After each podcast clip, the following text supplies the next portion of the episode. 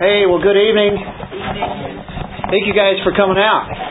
Different setup, and uh, I want to thank uh, thank you guys uh, coming out in a different uh, format. But uh, we'll try to try to be the same Monday night Bible study. Thanks, Barb, for getting us here. Eldon and Janice for getting everything set up. You guys, uh, this is your home church, so we we thank you so much for going out of your way in helping us be uh, continuing in our Bible study because we would have had to try to figure out something else, and uh, this makes it uh, quite convenient. And outside's cold. Uh, yeah, outside's pretty cold out there at uh, in the parking lot. So So we can rearrange as we figure out how it works yeah, well, can, can you guys hear me? Is that okay? Yeah. All right. Test one, two. anyway, we uh, we're still in Genesis, believe it or not. And um, last week we were in chapter three, dealing with the judgments. Uh, we've we've dealt with the judgment on the serpent and uh, judgment on Eve, and then we uh, dealt with the uh, judgment on Adam. And uh, when we see that also, as far as um, women were concerned, I want to uh, make sure that we get that clear on where I was at on that. I'm, I'm not so sure whether I left some women hanging and uh, they were going to hang me. So I want to make sure to uh, to clarify that where it said, "Yet your desire will be for your husband, and he'll rule over you." And I'm not going to try to make a, a whole night over that, but just to say that because of sin, uh, the repercussions and consequences come out of that, and there are uh, relationships that are going to be much more difficult because of sin, and one of those being at home, and of course relationships with God, and even relationships well with your own self. And so all relationships are going to be affected, and that's the way that uh, sin uh, does. And uh, when we look at this chapter and we see uh, first of all, how God operates in mercy and grace and, and His great love that He has. It, it, it just amplifies who He is. But then we also see that there are uh, problems with mankind, and we see the plight of uh, history of mankind, and even all the way up to the present time. Here it is, all these thousands of years, and we uh, we know what sin does. And uh, of course, Scripture gives us the answer for all that. Um, the desire that uh, that one has is now uh, vented in the wrong way rather than the desire to please God. We have a desire to please others, and so therefore, uh, the desire for the lady to to rule, uh, desire for the man to rule in a way that is uh, dishonoring, disrespectful to to women. The answer to that really was in Ephesians five and where it says women are to submit to men, but we're talking what uh, the kind of submission that would um, correlate with the Trinity. Uh, that perfect submission, and only through the Holy Spirit can we do that. But it says in verse 22, Wives, be subject to your own husbands as to the Lord, for the husband is the head of the wife, as Christ also is the head of the church. And that, uh, of course, is calling for the women and the men, or the, the husbands, to respond in the way that uh, God has uh, in mind, and that's only through Christ. And uh, of course, it says here, here's the example. Um, you, you do as Christ did, he himself being the Savior of the body. But just as the church is subject to Christ, so also the wives ought to be to their husbands and everything. And then the rest of the section there deals with the husbands. Love your wives just as Christ also loved the church. That's quite a command, isn't it? Uh, matter of fact, it's impossible. But with uh, us being new creatures and the Holy Spirit, it is now being made possible. Love the church, He gave Himself up for her so that He might sanctify her, set her apart, having cleansed her by the washing of water with the Word, that He might present to Himself the church in all her glory, having no spot or wrinkle or any such thing, but that she would be holy and blameless. So that's quite the um, expectation for men and husbands, isn't it? As they treat their wives in that sense. So husbands also ought to love their own wives as their own bodies. He who loves his own wife loves himself, for no one ever hated his own flesh, but nourishes and cherishes it just as Christ also does the church. Because we are members of his body, for this reason a man shall leave his father and mother and shall be joined to his wife, and the two shall become one flesh.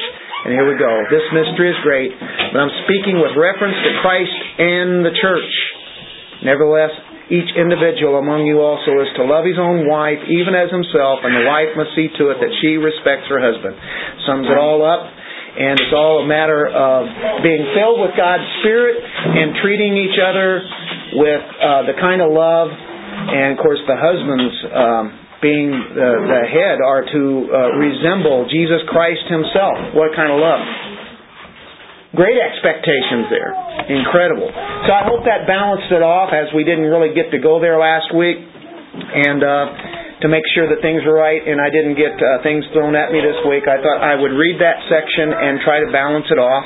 But uh, ever since we've seen mankind and womankind after sin, uh, they've had problems.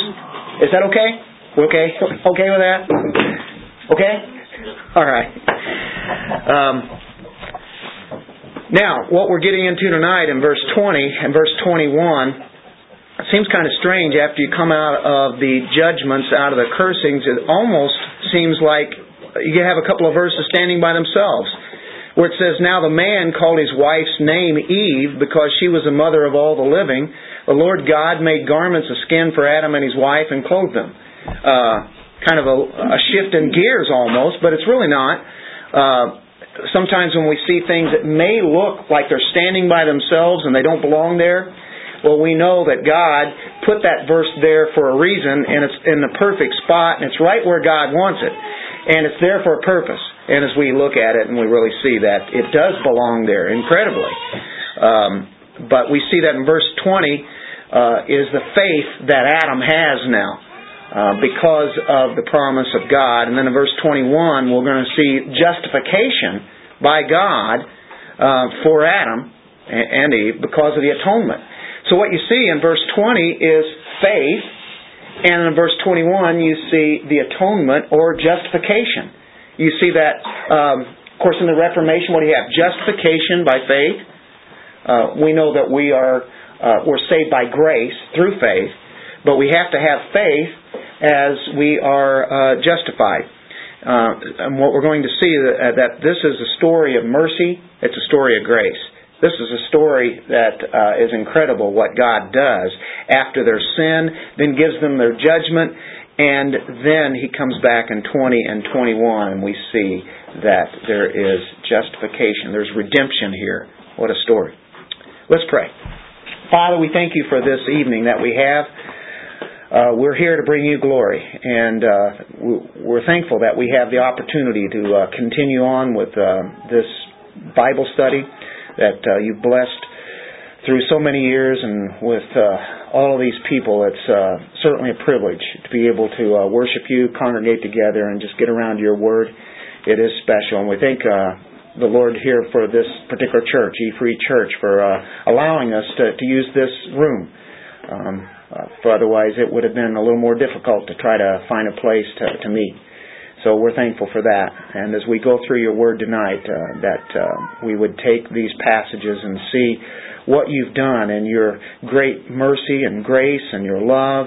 And uh, we see just a great God uh, who, despite the sin of Adam and Eve, which represents all of mankind, represents us, we see that we have a need to be clothed with your righteousness.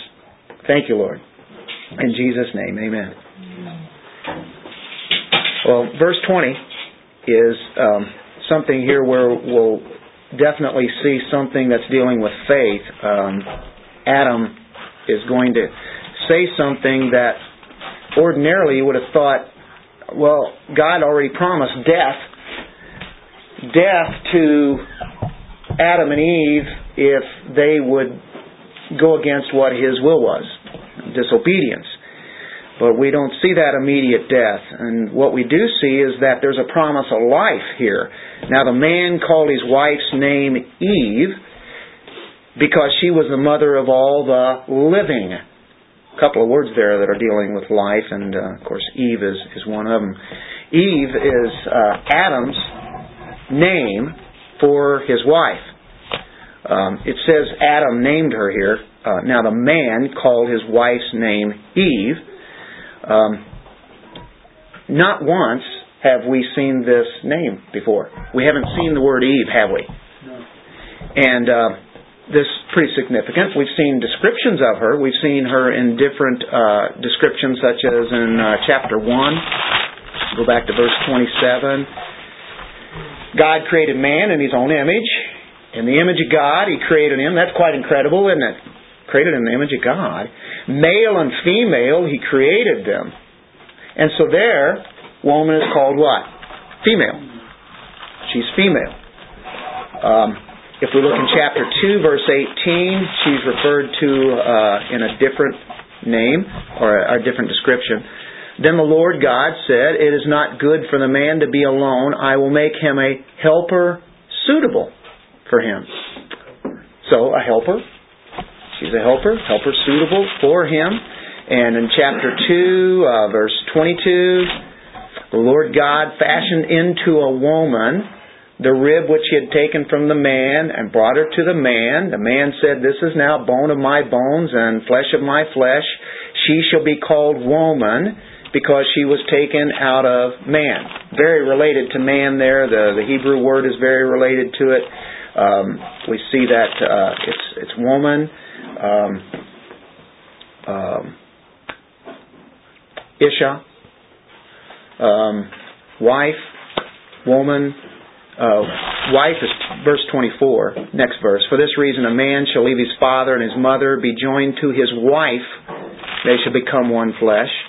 So, another description. They're generic terms of uh, really kind of describing uh, what she's about. Not exactly her name there, but Adam gives her a name called Eve. And uh, by the way, we, we know that Eve means what? You guys know what Eve means? Life even life giver. Um, in the Hebrew, it is kava. I am going to ask. Uh, is, how do you pronounce that? Do you know? That's that's the close. Uh, it means life giver, something of that nature. Definitely dealing with life. There's something funny. He got put on the hall. Yeah, out in the hallway. Do you remember those guys? Either that or he's our hall monitor. Oh, yeah. He's trying to go to the bathroom. he's a hall monitor. That's what it is. Okay. okay, so now it's we're not told here that God named her that, and it might have been possible that maybe uh, God told Adam to name her that, but uh, the man calls his wife's name Eve if you want to stretch this out a little bit and find something interesting, and and it may not, but go to chapter five. I think you could say, here's God's name for her. In verse one, this is the book of the generations of Adam, Adam, or man, coming out of the clay, the earth. In the day when God created man, He made him in the likeness of God. Now, what's this? He created them male and female, we've seen that before, and he blessed them, and look at this, and named them man, or Adam, in the day when they were created. He named them man. Of course, uh, that's a, a name, and of course, Adam or Adam is uh, derived from that. Um, it's mankind. Um, this is these are human beings, but there's a name that's given. I think it's kind of fascinating. Yes. Isn't um, Adam also closely related to the word Edom? Isn't it spelled the same in Hebrew? Um, E D O M. Yeah. Uh, you know what? I think it could be. I think that means red, hairy, uh, red, something like that. Which. The way Josephus talked about it is he said that. Not hairy. Um, he noticed that perhaps also one reason why God named him Edom or Adam and called him that, which is the same man, but also that he was taken from the, the red clay. Right. From the earth, the red Yeah. red clay. Yeah. So it's related to that. Right. Yeah. That's what, that's what he said.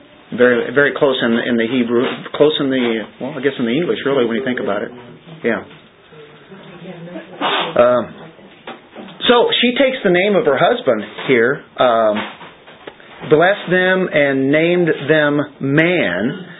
Um, God is showing that, uh, and of course she came from her husband, and so she she is identified with her husband totally here. She has an identity of her own. She's a, a uh, definitely another individual, but there's a special feature in marriage. And when you when you think of a wife, she takes the name of a husband usually, uh, and that's not always the case today, where we hear it uh, the other way around, or they don't take the same name at all. But anyway, that's uh, I think God sets forth something there, showing that uh, here they are as again as a as a unity. Uh, but there's definitely an identity there that she takes um, from from Adam.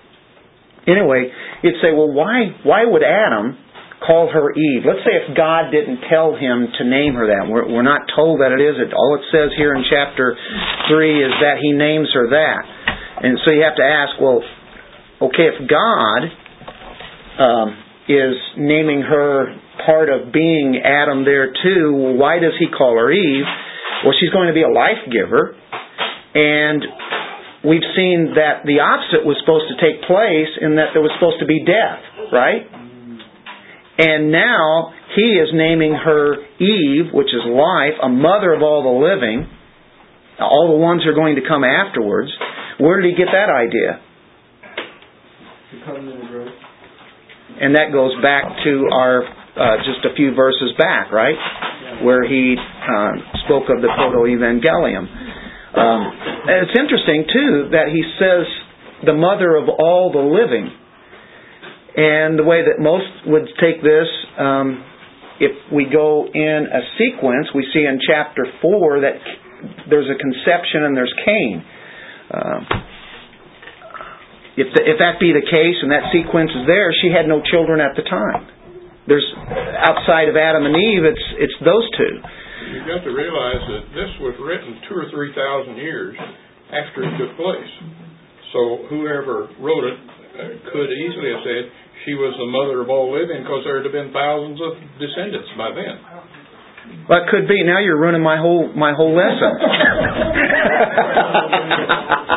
shall keep on that. No. and that could very well be. I, I've seen where there are different, um, you know, different commentators have said different things on this. What I've read was that Genesis was written somewhere between a thousand and eighteen hundred years ago.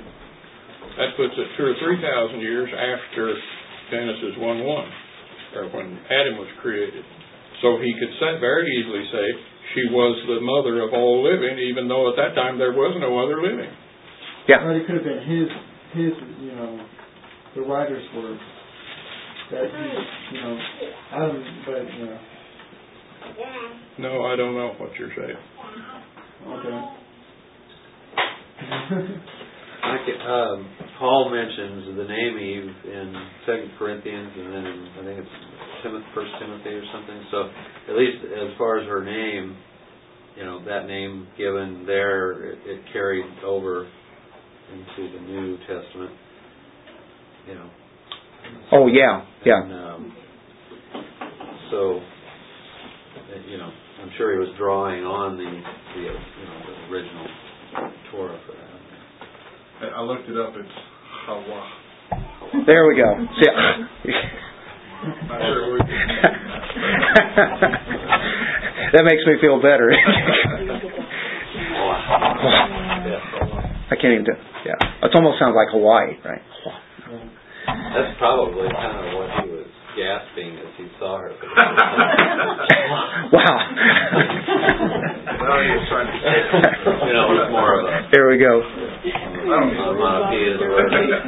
There was. Well, he was. He was impressed. It just came out to say life, right? Like he just said it. Yeah. okay, he's got to say it all the way too. Okay, and you but you remember 15, and this is why I think we see Adam change in his um, belief of God maybe a little bit more than, than he had because he had disobeyed. Um, if we look back in 15, I will put enmity between you and the woman, and between your seed and her seed. He shall bruise you on the head, and you shall bruise him on the heel.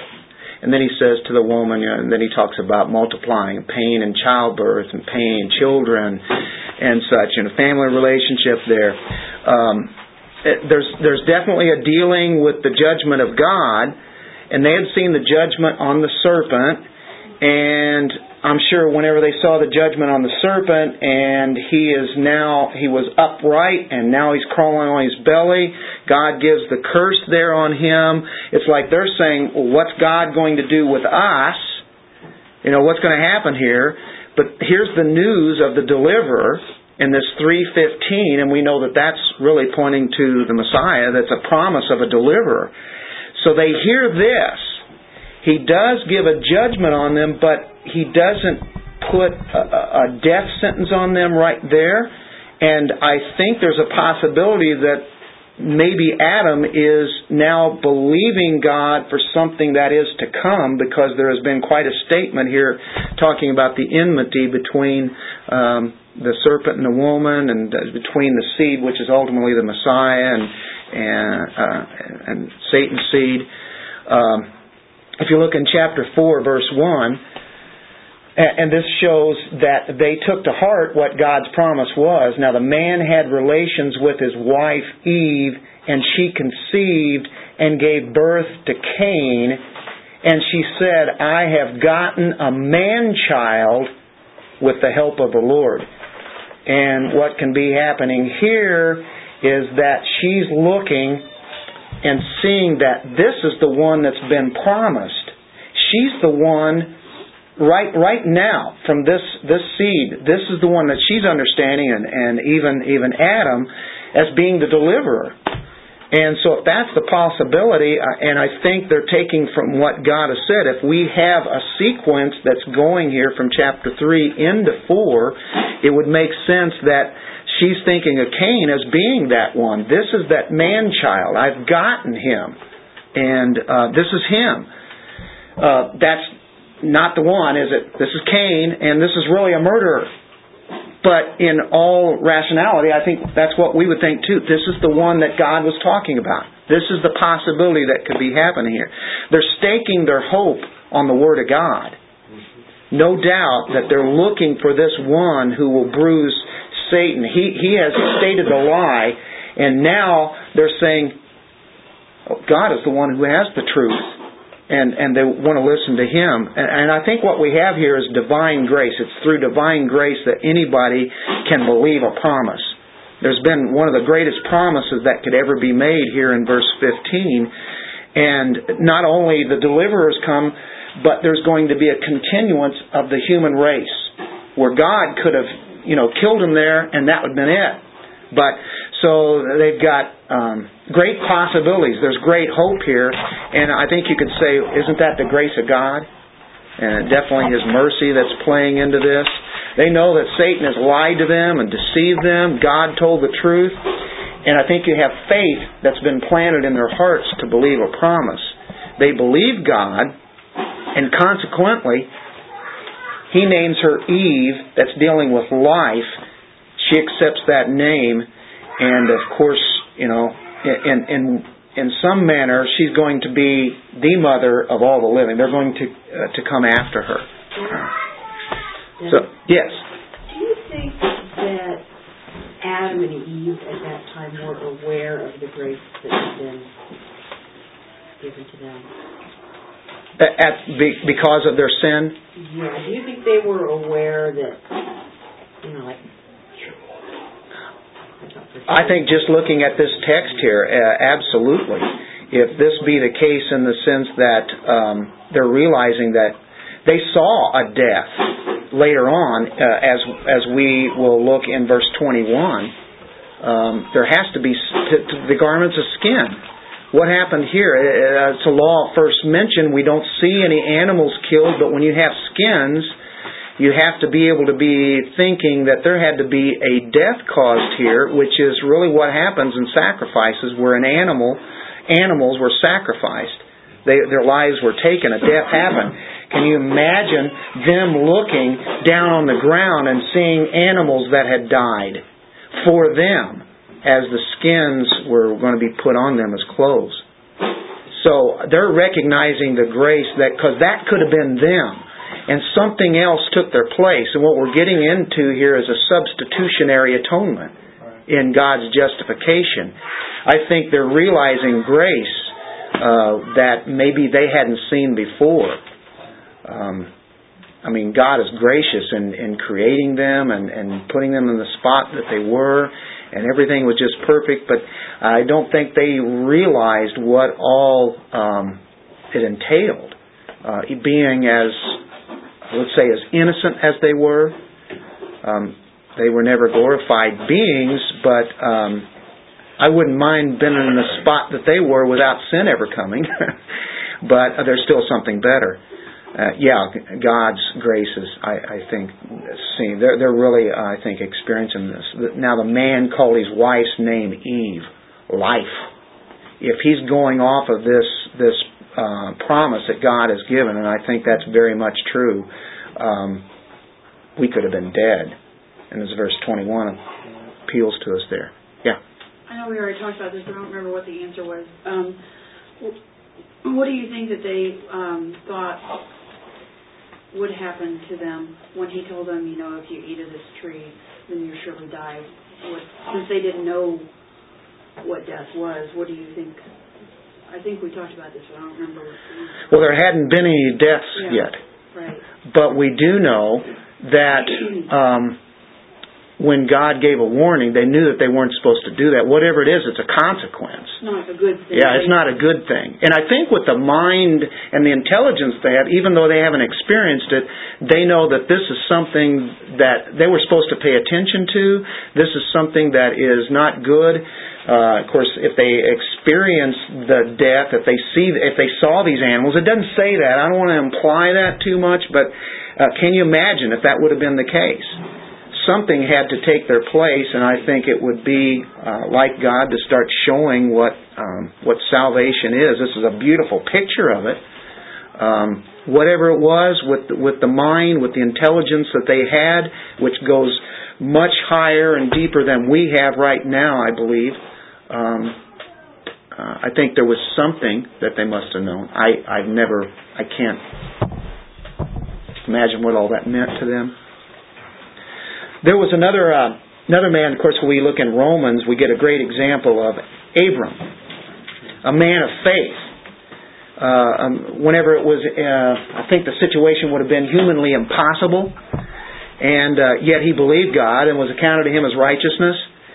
And you'll remember back in Genesis, Abram, Abram, A B R A M, was known as the father of many the father of many. Okay, how many kids do you have? What's your name? Abram? How many do you have? None. And he went around like that many, many years saying none. He didn't have any children. And um, that is uh, something that people would have known um, whenever he lived with the rest of his tribe that went with him, family relations. It was a big traveling group of people that were with him. Uh, as they were in their tents, you can imagine people uh, talking about them and such, and him and his wife Sarai, and not having any children. And then eventually we know in Genesis 17 where he finally takes matters into his own hands. Since God is not giving us a child, we need to help him out. And so he has the handmaiden. God gives a promise here, though uh, this is after this has already happened. Hagar bore Abram a son. We, we know that, right? His name's Ishmael. About 13 years difference between him and Isaac, the one who was really promised. And now when Abram was 99 years old, before he had been 86, the Lord appeared to Abram, said to him, I am God Almighty, walk before me and be blameless. I will establish my covenant between me and you, and I will multiply you exceedingly. Abram fell on his face. God talked with him, saying, As for me, behold, my covenant is with you, and you'll be the father of a multitude of nations. No longer shall your name be called Abram, but your name shall be Abraham For I have made you the father of a multitude of nations. What does Abraham mean? A multitude of nations. How many kids does he have now? He has one. but when you have when you have him, okay, you have two. From Abram, which is a, a you know many, now it's to a multitude, and he's that's what his name's going to be. It's changed, and so he has, of course, after uh, Isaac's born, you have two, and up to that time, you have one. I'm sure they laugh every time that they ask his name, and he tells them what it is. And back then, names really meant something, and uh, sometime today they they do too. Uh, go over to Romans 4 and, and you get the New Testament uh, fulfillment on this as Paul illustrates the example of Abraham. And uh, we'll look at verse 19.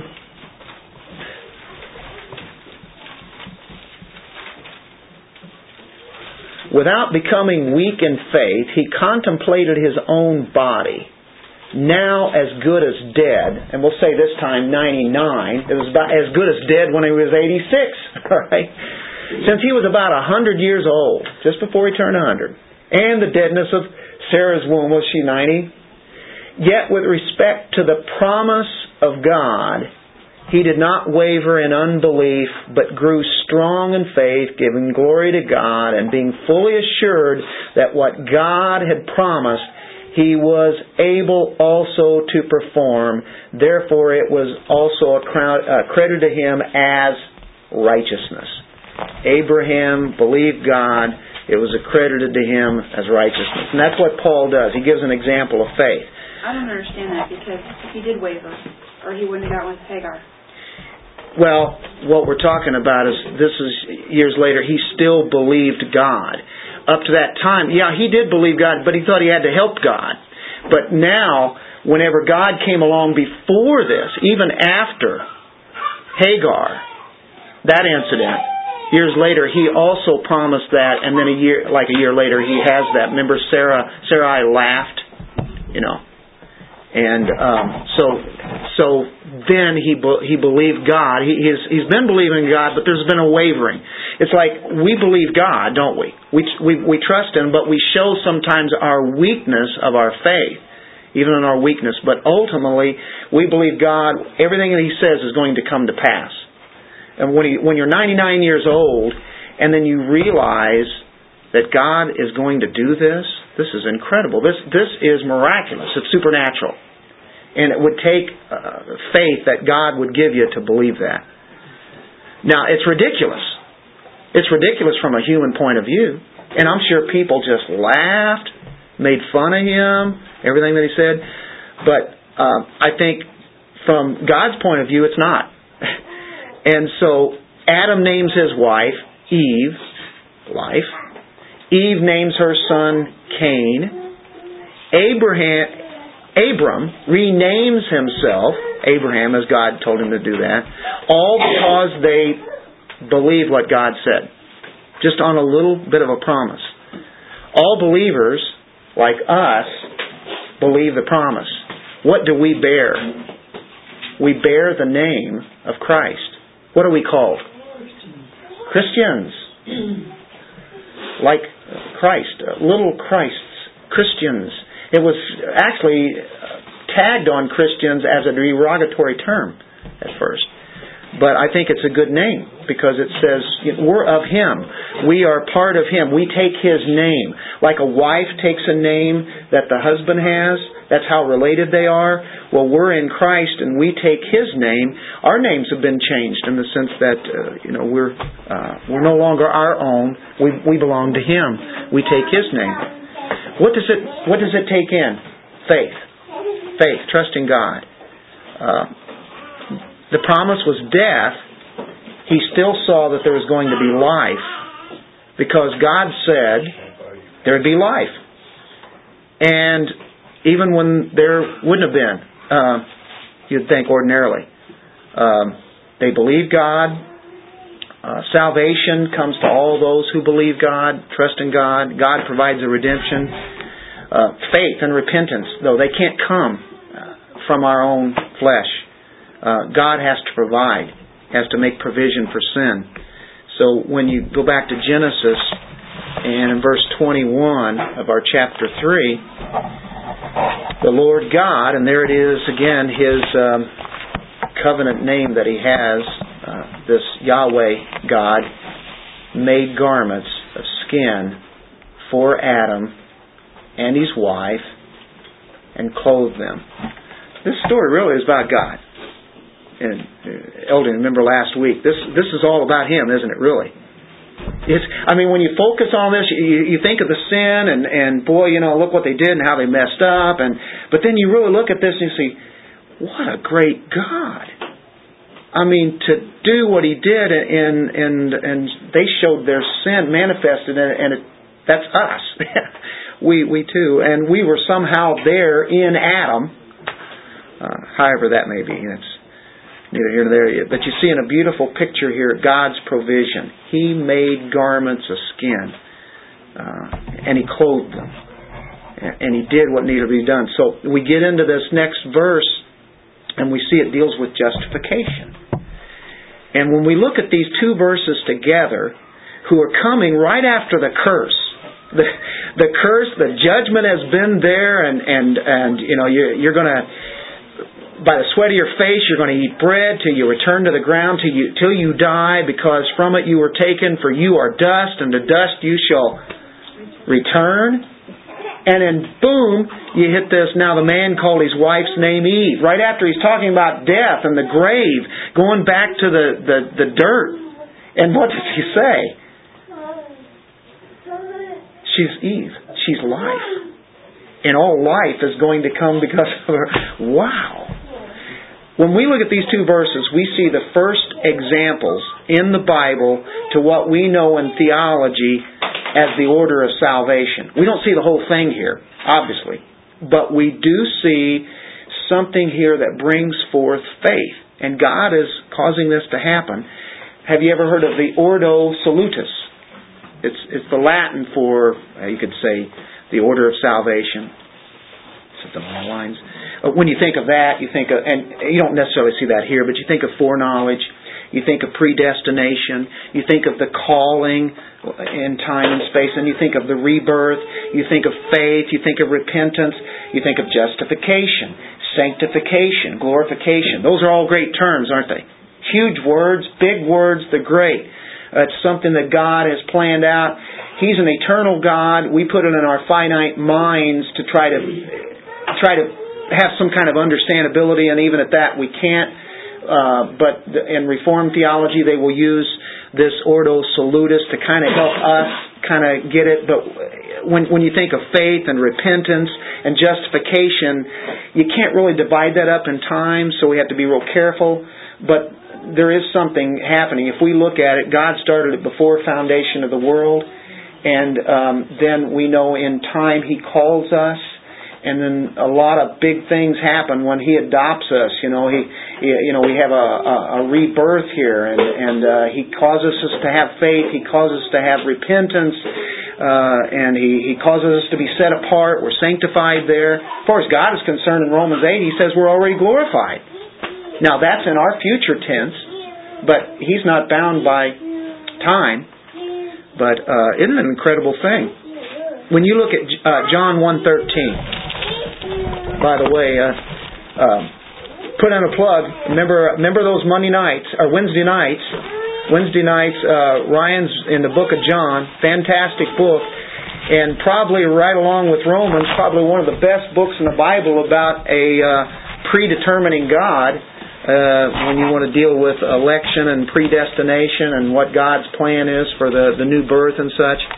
Uh, in John 1.13, it says, and talking about believers, those who believe in His name, who were born not of blood, nor the will of the flesh, nor the will of man. How are they born? Born again. of God. They're born of God. It's Him that has the determination uh, for a particular person to be reborn. And so it doesn't come from our will. That's definitely a great verse against the free will of man as far as choosing salvation. Uh, look in James 1.18. And again, this is about the determination of God. There's many scriptures. I'm not going to spend very much time on all this, but it, uh, we see that this is where it, it always starts. It always starts with God. In the exercise of His will, He brought us forth by the word of truth so that we would be a kind of first fruits among His creatures. He brought us forth in the exercise of His will. That's what He's doing with Adam and Eve. We don't see all of these in these two verses, but we are starting to see something. Here's a promise by God. Here's the grace of God. Here's the mercy of God involved. Here's faith coming in. It was God's grace that gave them faith. Uh, Ephesians 2 8, what does it say? For by grace we're saved through faith, and that not of yourselves. It is the gift of God.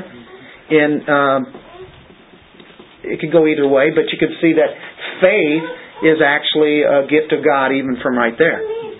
Uh, I think that's incredible. So, even in Genesis with Adam and Eve, would you not say for them to have that faith to believe Him there? They could have continued to go with the way of Satan. Uh, they could have been um, uh, under the influence of what they just did, that they wanted to follow Him from there on out. And by their nature, they would have.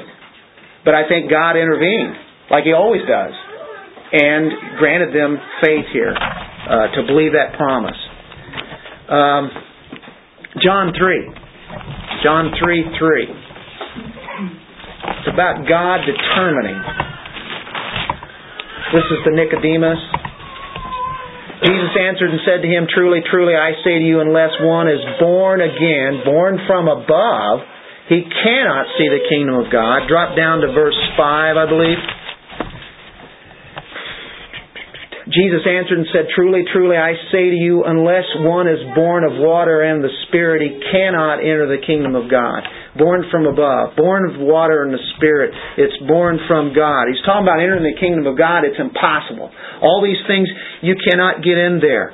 You cannot be born again unless it's from God. And that corresponds to conviction of sin and, and repentance, faith in Christ, all those. That's where God comes in and, and, and, and does that. We know that later on, if you want to look in Romans, Romans 12, or you look in Ephesians 4, it speaks of sanctification. First John is, uh, you have a lot about sanctification there. Romans 8 adds justification and glorification very clearly, doesn't it? So we see that God gives a glimpse of what He does in our verse 20 and 21 of Genesis, but the scripture just unfolds all of these things. And you can find it in many passages, but you, you think of Romans and you definitely think of uh, glorification. You think of justification so much in Romans. Romans 4, we used Abraham. Uh, conviction of sin, judgment, faith, uh, repentance, justification, all that's happening. So what's their need? The Lord God made garments of skin for Adam and his wife and clothed them. What did they do as soon as they realized that they sinned? What their eyes were opened, and what did they do immediately? Got the fig leaves. There's there's your other religion. that's that's there's really two religions, and there, that's the fig leaf religion, and that's trying to do something, do something on your own. And that's all. That's the best that mankind can do. And, and before God, it's a stench because uh, it will never please God. They saw their nakedness. They sewed these fig leaves together, and because of the result of sin, they stood in a total wrong relationship with God. They now had a wrong relationship between themselves and, and just their own their own person with one another. Who knows what would have happened? You know. Well, he's already blaming it on Eve, isn't he? Remember? Got a wrong relation happening there. So they tried to cover this this up. They want to hide their shame. They put up a front back in verse 7 of chapter 3. Then the eyes of both of them were open. They knew that they were naked. They sewed fig leaves together and made themselves loin coverings. And what a ridiculous sight that was before God. Uh, totally inadequate. That covering that they have, that clothing, the robes of unrighteousness is really what they have. Uh, the good works are fig leaves. Not sufficient. Totally insufficient. You've heard of insufficient funds? Insufficient clothes here before this holy God. Religious duties. Reli- doing religious duties, even though those religious duties can be good, religious duties just to be doing religious duties because somehow it'll please God and you'll get points is a stench before God. You can't stand before God with if it's concerning that. I, I think of Romans chapter two.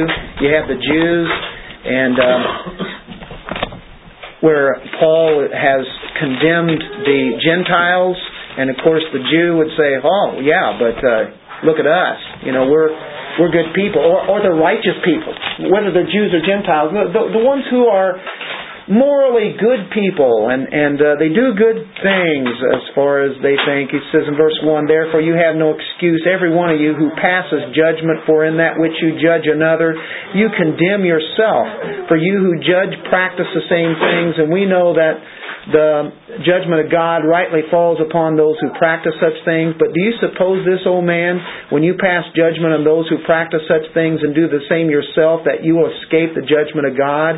Or do you think lightly of the riches of his kindness and tolerance and patience, not knowing that the kindness of God leads you to repentance?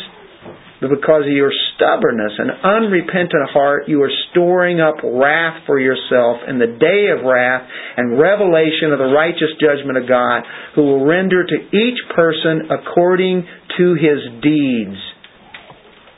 According to his deeds. He's going to pay them for their deeds. Well, that's the fig leaves. That's the whatever it is that you're, you're going to cover up. Um, it's not suitable to God. Uh, here's where His mercy, His grace comes in. He, he drives us to repentance, and it's His kindness that, that He does that. God has to provide the covering. He has to provide a suitable atonement.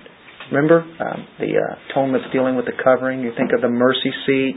It's to cover our sin, to take it away. Only God can provide that covering. Nobody, nobody can do that. Uh, we can't do it ourselves. And this is the first glimpse that we see in Scripture, and it's going to be multiplied time after time as we see it later come through uh, nation of Israel and uh, the practice of sacrificial animals that they had sacrificed every day of the week, and then they had festivals. All that was a picture of uh, what was to come, and it was all pointing to Christ. All those were just pictures. So God confirmed their need. And so he made the garments of skin. Yeah, they were right. They needed to be covered, but they didn't know that it had to be from God, so he confirms that. You look in John 1:29 and John the Baptist says, "Behold, the Lamb of God that takes away the sin of the world." Uh, it's his righteousness. It's his righteousness that has to be our covering. So that's why uh, I know some people say, "Well, you're awful fundamental when you say he has to kill an animal," but uh, and it doesn't say it. I don't want to read into the text, but because you will see later on throughout um, the rest of Scripture sacrificial animals that are to take the place of um, of man. It's called substitutionary atonement. Uh, I don't think you can take the well, God could do that, but I don't think you can take the skin of an animal um, uh, w- without killing him. God could. He could have just, you know, created some skins and done that. But I think because of this, uh, I call it the law of first mention, knowing what the rest of Scripture does, um, I think you have what is the first death in the Bible, first time in history. God takes an innocent animal and what we mean by innocent is that they didn't deserve to, to be killed. Uh, later on, the, the, the sacrificial lambs, the goats, the, the bulls, they didn't do any sin, but the, the people did, and all the people did. So God takes one of these animals, which is not disobedient, and then kills them, and who knows, um, have to wonder if they saw that he covers Adam and Eve with the skins and he introduces the nature of atonement. Remember in 2 Corinthians 5:21 where it says he became sin for us. The picture is on the animals as you see that it um, you know evolves into a great sacrificial system eventually um, that we will see. And when you would go like let's say um, uh, let's say let's take Passover, you'd have one animal for a family. You were uh, was it twenty? You couldn't have more than twenty in a household when you had that Passover, and that was represented family. When you had the Day of Atonement, it was one animal that was to be taking the place of the whole nation. And then you have Christ on the cross, and there is that one perfect sacrifice, the one substitute for the whole of the Lamb takes away the sin of the world. All the ones who are going to be His spread out all over the world, all the nations, tribes, and tongues. And um, so we have that substitutionary atonement. Big words, aren't they? Taking the place of. And I think that's why that's so important. You look in Isaiah 53, He was wounded for our transgressions, He was bruised for our iniquities. The chastisement for our peace with God was laid on Him, and by His stripes, His death, we are all healed. Right out of that great Isaiah 53. And, um, of course, in all the prophetical sections, uh, all those books that uh, deal with that, the Psalms, and just all throughout Scripture, you see the Messiah and how he was to uh, take our place. The spotless Lamb. What a, One of the what a picture. you haven't mentioned is the reason for the killing of the animal and making skins, clothes out of skins, was that there was blood involved. There had to be the shedding of blood. Exactly. And the fig leaf was man's attempt to do it without the shedding of blood. And there's many churches in this town right now that say there's other ways to get to God and to receive salvation without Jesus Christ going to the church, the cross, and shedding his blood. That's right. And that's a fig leaf trying to do it their own way. Did did you um, and you probably saw it quite a bit uh, in the in the 1900s and and I would say it probably started even way before that, but the 40s, the 50s, did we start seeing some of the liberal churches start to take the blood out of the message, and then we started seeing it being taken out of the songs, the hymns, and of course we think of the song like "Nothing But the Blood of Jesus." The blood of Christ is, um, you know, key. I mean, that's that's dealing with the whole idea of the sacrificial atonement. That's that's what that's the focus, isn't it? And that was the killing of the animal to cover. And what happens when we take that out? We don't have any covering, do we? We're back to the fig leaves. How come for the poor people, he took, like, the, gr- the wheat or the grain, or how did that work then? Well, for the blood sacrifice, he took a dove. Uh, so that, that was cheap. It was still supposed to be though, I. I- Well, there were other sacrifices where they used, they all used the grain and, uh, other things other than the blood. Yeah. For the atonement sacrifice, it was either a lamb or a goat or a heifer. If you couldn't afford that, you get down to where you could use one dove. So for the, the atonement was the blood one, but the grain one might have been for one of the other, other, like, I, I don't know. There's a different There was, like, offering. the guilt offerings and the, Different the- offerings, yeah, the grain. But the dove would be for the for the poor people, so it was available to even them. I know, I just Yeah. read so many different ones of them, they kind of started going, blurring together. Have you been Leviticus? Yeah. It's like worship, worship, right? In the Old Testament, there's different, just like today, we, all our worship is to Christ, but we, we sing, we give our tithes and offerings. No blood involved in Those, that. yeah, there's no.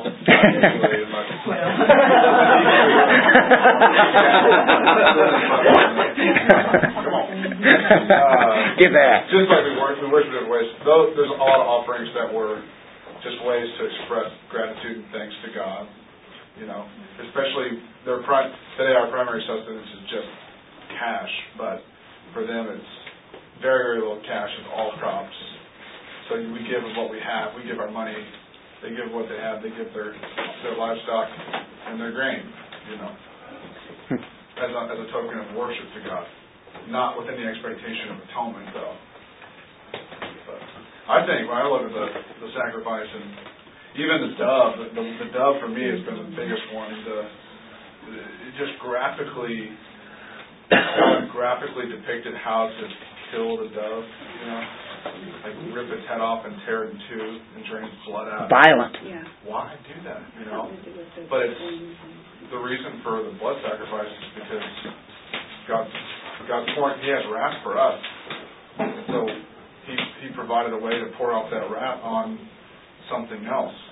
You know, and uh, that that wrath was graphically depicted on the animals, but it's it's even more graphically depicted on the cross. That's that's our wrath that was poured out. That was Adam and Eve's wrath that was poured out on those animals, in a sense, in a, in a foreshadowing sense. of what in Christ. Yeah, that's um, there. It is. Uh, I mean, we're seeing that um, that gospel right, right there, right here in in Genesis. Um, the, the Hebrews nine twenty two, um, and according to the law, one may almost say all things are cleansed with blood, and without shedding of blood, there is no forgiveness. That's the heart of this. When you get into chapter 4, you see uh, Cain and Abel, and there is a right sacrifice, and then there is a wrong sacrifice. And uh, of course, we know Abel brought the animal, and that's what God expected. Uh, it's, it's the shedding of blood. Uh, not just an attitude there, but there was a matter of obedience. He could have gotten and say, well, you know, hey, he ro- raised um, vegetables, and and so therefore he brought the best that he had. But uh, God uh, has a picture of, of the blood having to be um, spilled, and it has to be a violent death. Matter of fact, at the Passover, you would have a lamb, and you would bring it into your family for days and this little lamb becomes like a pet. You begin to know that little that little lamb. You know how gentle they are and everything. The kids are petting it and everything, and then you take that up to the altar and you slit its throat as the blood comes gushing out. Violent. There's that violence again. The more Leviticus I've been reading, the more I'm like, man, that that area had to stink. Oh, oh, it it, it did. I mean, because there was like blood thrown everywhere, and I mean, no wonder they had to have the incense because I mean, it would have really smelled bad. Well, you know, you got a great point. They they felt this, they saw it, they smelled it. All their senses took that in. You know, and and when we have communion, you you, you taste the bread and you drink from the vine, and and you're experiencing all of that. You know, that's no lo- that's not a sacrificial meal now. You know, I'm not comparing, but I'm saying there's an experience. It's all around you, and yeah, it was real. They knew that there was death all around them. They smelled it. They felt it. I mean, th- and there was violence there, and that's what happened when you think of the death of Christ. You think of the violent death that was caused on him, our Lord and Savior. And that's all the more meaning to us, isn't it? But that's where our forgiveness was done. That's where we were justified. That's where we are atoned for. Can you And imagine quite incredible. and just all the barrels of blood that you hauled away, and then to read the author of Hebrews say that the blood of bulls and does not take away sin. That's still hidden to it. All that blood didn't take away a single sin in reality. And they and they had to wash constantly as well, wash themselves. They had that laver there. Right. Yeah. So it's just constant. Uh, but you know, God refers um, to the life is in the blood, and He, uh, of course, He told, I think it was Cain that you know Abel's blood cried out to him from the ground. So when God makes these things very important, and Peter, First Peter one nineteen, called Christ's blood precious. Precious blood. Yeah. It's it's central. It's a it's the focus. So It's the take heart. it out of the church, you know. Goodness. It, yeah, it was pictured all through the Old Testament. Now you can see why those same people don't like the Old Testament. But it's there in the New Testament, isn't it? That's what the cross was all about. Just to close this up, we're, we're done here. Uh, by the way, I have a clock I can look at now, you know, straight ahead. I think somebody put that up there where I can see that. I have no excuse. Uh, Real quick, like in Matthew 22, and uh, you know the story where you have the the marriage feast, and then people are invited. And anyway, uh, to close this out, um, I'm probably doing this injustice, but this is about the two religions. Here's your fig leaves or skin. You got to have to be clothed with the righteousness of Christ. All right. But when the king came in to look over the dinner guest, remember this man?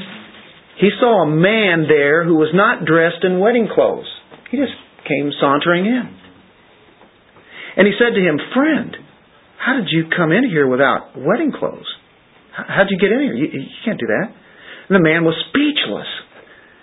Then the king said to the servants, Bind him hand and foot and throw him into the outer darkness. In that place there will be weeping and gnashing of teeth, for many are called, but few are chosen.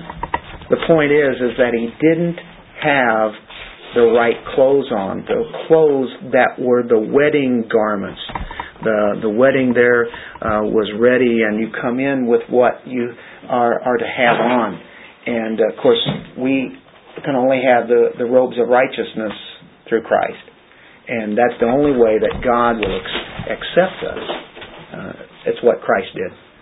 And uh, the all the other religions, they're, they're that other religion. Uh, they're the fig leaf religion, or the or the skins religion, which is the right one. Anyway, faith and justification. So we get some uh, Reformed theology right here in verse 20 and 21 of Genesis. Had to work that in somehow, didn't we? Does it fit? Do those two- two verses kind of fit in now with the cursing? God's a merciful God, isn't He? Hey, uh, let's let's call a prayer, and um, if I can ask Ryan to close us there.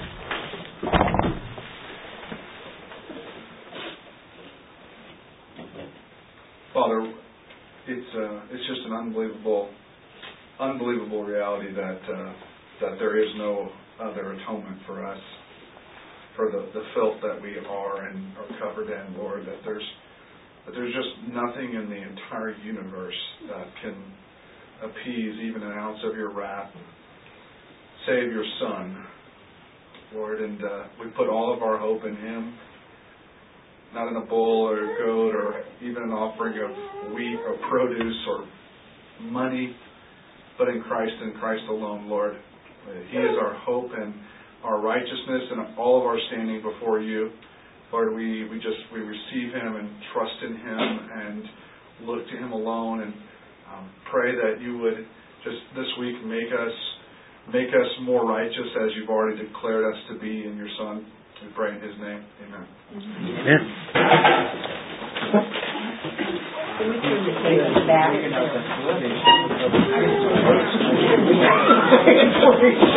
That's the heart of the whole matter. Thank you, Elder. Appreciate it.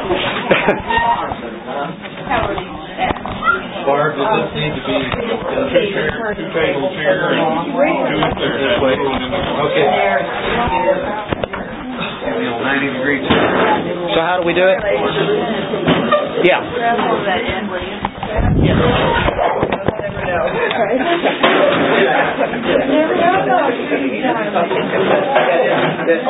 we,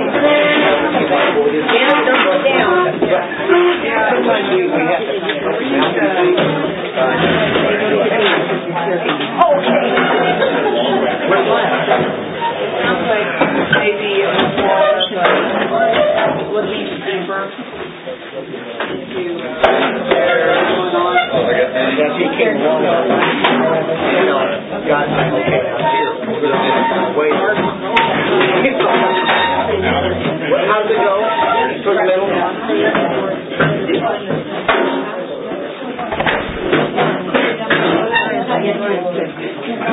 you.